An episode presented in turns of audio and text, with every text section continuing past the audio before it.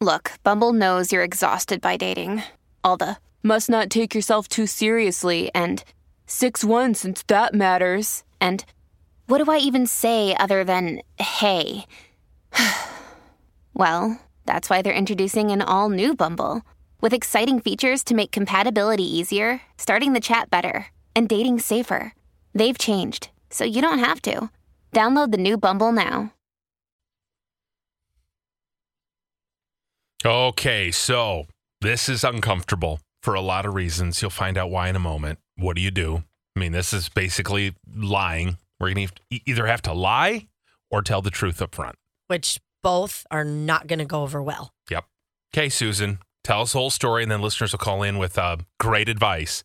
Right, everyone? Right? We're going to call in with good advice for her. Yes. Right. Uh, 651 989 5795. Go ahead, Susan. So I've been keeping the secret from my family for a while. Mm-hmm. My entire family lives back in Utah, and I haven't been back since the pandemic started. I wanted a new life just for myself, away from all the judginess, away from the expectations of my parents. And so I got a great job. Let me guess, as a stripper. Wait a minute. No, no, not that. Okay. I made awesome friends, but then recently I met a guy, and he's not exactly the kind of guy my parents would approve of. Does he have a lot of tattoos and piercings? Uh, no, I think they'd be scared for my life. they would be scared for your life if they knew who you were dating? Yeah, but the great thing about the pandemic is that I haven't had to lie to my parents about why we can't come home because travel restrictions did it for me. But now everyone's vaccinated and my family is pushing for me to come for Thanksgiving and bring my boyfriend because I haven't met him or spoken to him or seen him. But there's a good reason for that because he's in prison. What? Oh, you're dating an inmate. Gosh, I should have guessed that. yeah, stripper first, then inmate. Yeah. He's getting out at the end of the month. He served a rather lengthy sentence, and I was taught to never stand in judgment of another, but it's hard knowing someone you love committed a crime. This all started when my church group volunteered at prisons to help restore the faith in those that lost their way. And Damien was a lost soul. And I mean, after a lot of work and therapy and prayer and unconditional love, he has healed. I know it. I feel it in my heart and my soul. Oh boy, hold on, Susan. Oh, so you reformed this guy and fell in love with him and think that it's safe to be around him. So you say he committed a crime. Are we talking a white collar crime or violent crime? It was a violent crime. I mean, he resorted to violence to express his emotions because nobody taught him any other way. Mm-hmm. But he's different now. Okay, of course, that's what you're going to say. I believe in him. I mean, my family would freak out, Yes. especially my dad. I haven't told my parents, but Damien proposed to me, and I said yes. Oh, so it's not just a dating thing. You're engaged. Yeah. They also don't know that Damien is Catholic. And to be honest, I'm not sure what would be worse. Oh no. No, no, no. You've oh. got to be kidding me. Oh, gosh. You are dating a Catholic? Shut up. Shut up right now. that would be worse for your parents? Really? I don't know what would be worse. I think if I bring him home, I'd have to lie about everything. Yeah. And Damien prefers it that way. Like he would prefer I lie. He wants a fresh chance at life, and I completely understand that. I don't know what to do. I mean, maybe I secretly tell my parents, or is it none of their business? Hmm. Oh. What would the Pope say?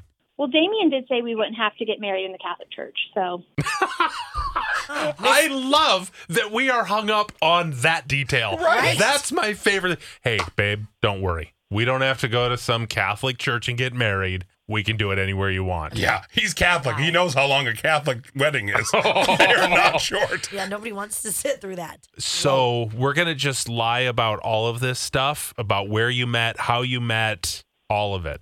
yeah, I think so. You're going to have to fabricate a story now Right. about how you guys met. Oh, and you're going to have to omit a major detail of his life. You know, I feel like if these people truly have recovered and, you know, gone through this process, that they should be proud of that. Absolutely. I'm sure he's worked very, very hard. And I, I do feel like you believe in him and you, you want to marry him, but I just feel like you don't want to have your life started out with lies. Yeah, I mean, it's a concern. And P.S., doesn't this feel like it's moved very quickly? You were out there as a shepherd bringing in these lost sheep, and now all of a sudden you're marrying one. He's proposed to you and he's still in prison. This just really has red flag written all over it. Yeah. And not to mention, he's a Pope lover. Yeah. oh no, not a Pope lover. I mean, come on. This just Uh, maybe I'm the old fashioned one here, and it's like, oh, love is love, whatever. But wouldn't you want time on the outside with him before you know if you can be a couple? You've lived zero life together. We're not getting married tomorrow, but like my family wants to see my boyfriend. Well, maybe he has a work meeting this over Thanksgiving. List, red flag. My mom works at a prison. And while some people can change, some of them are truly manipulative. Oh. Get to know this guy. Definitely know him more before you marry him. At least tell your parents that you're engaged. I mean, you're going to know something is up since you didn't even tell them you were dating. yeah. Yeah, this is the situation with Susan. We just talked to her. She um, was working in some uh, religious capacity, I guess. Uh, uh, like not recruitment, but um, Like going into uh, prisons and trying to teach them, you know, the word of God and Yeah. trying to reform them Yeah. to help them. and so for for the lost sheep. And then what do you know? She falls in love with one guy, Damien, and um, she's engaged. Yep. Her parents live in Utah. They have no idea she's engaged, Yep. and uh, she's wondering, do I tell them that he was in prison for a violent crime? But he's found his way. He's good now. We have nothing to worry about. Seriously, what do you do? Uh, Cassie, you would list the guy. I would very much so list the guy. Um, just because of personal experience, I have actually dated a man who was in prison, and I knew the guy before he even went into prison. And when he got out, um, everything that he said and did and believed while he was in prison ended up being completely false. And all he really focused on when he got out was the fact that he was free and he got to just live again. So he just didn't care anymore about the thing, the promises he made. It was just, I'm free. I want to do what I want, and Cool. um, this Okay. is a second chance at life. So things may change once he's on the outside, and she may not love him the way she uh, does now. Okay, let's get to Angie in St. Paul. You're a parole officer, and and you have a thought on this? Yes, one of the things is that he will need permission to leave the state um, from his parole officer. Oh, They may also want to contact her parents to make sure there's no guns in the house. I don't know if he has restrictions on alcohol or drugs, contact with minors. Whoa. Um, so oftentimes we have to check on those things before we give them permission to leave the state. so she's just being foolish. Yes, absolutely. And she better have another plan to tell her parents because he most likely will not be able to go. Oh, interesting. So the parole officer won't let him go for Thanksgiving. And I mean, sometimes we have to check the residents, check with the people to make sure our clients can be there, you know, before we just give them permission to leave the state. So Oh, just wow. another thing to think of. What if he already knew that and he was just saying, "Well, I'll just stay at your place then," and he was Yeah, going to that case would- the joint. That could be a violation of his parole, and he could be looking at going back to prison. So Oh, wow. Yeah. No, he's not going to risk that. Okay. Thank you, Angie. Very interesting. Uh, Libby's in Plymouth. Y- you would say love him, but why? Um, well, I have a friend who actually went through this. Um, she actually met her now husband um, actually online and met him while he was in prison. She's been divorced twice. Um, she's a very religious person, and she the day before she was going to go marry him, she stayed at my house and flew out of Minneapolis. And she told me she was going to marry go out and marry this person that was in prison. Um and i i did i of course supported her.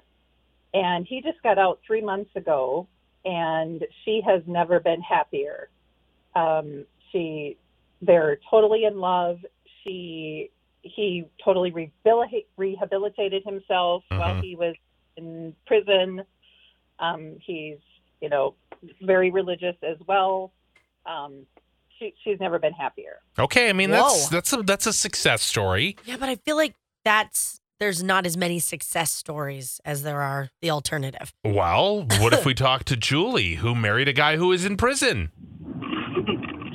Hi there.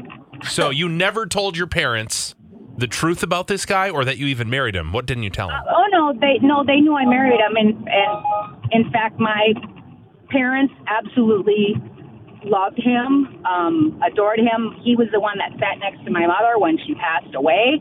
um, thought it was her son she had, and didn't remember her brother, who was her favorite.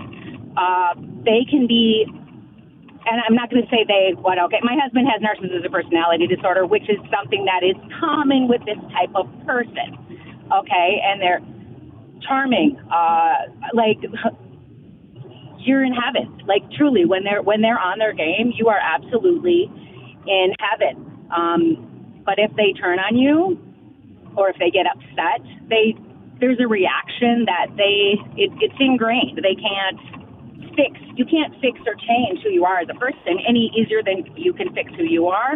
Um, I can strive to be better every day and to remember to bite my tongue so it makes life easier.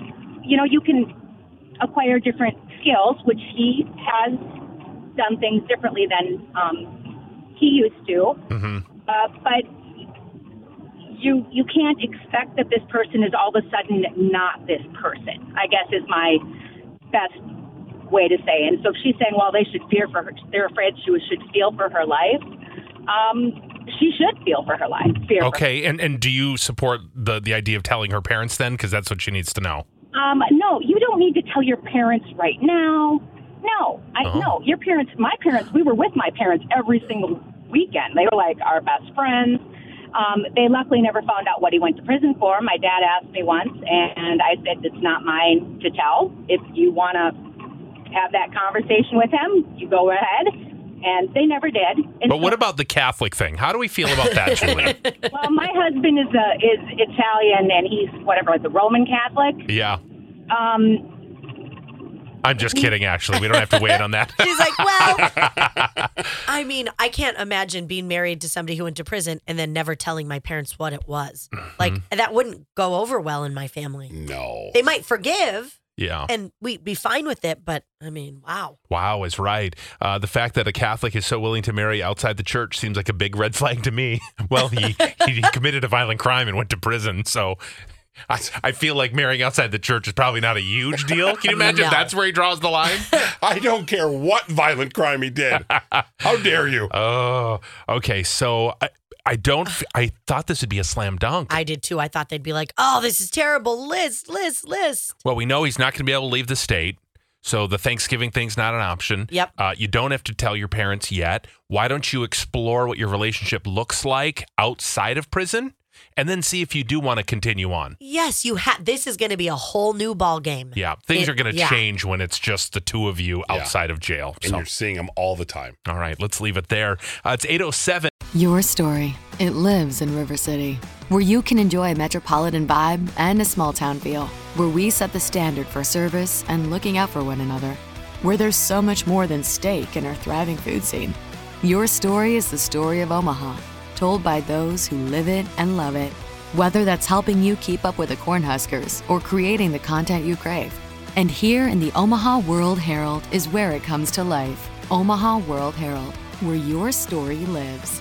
Any workout, any mood, anytime. That's what the Peloton Tread is all about. From interval runs that motivate you to go the extra mile, power walks that work up a sweat, rolling hill hikes for you to enjoy, and full body boot camps to hit your goals.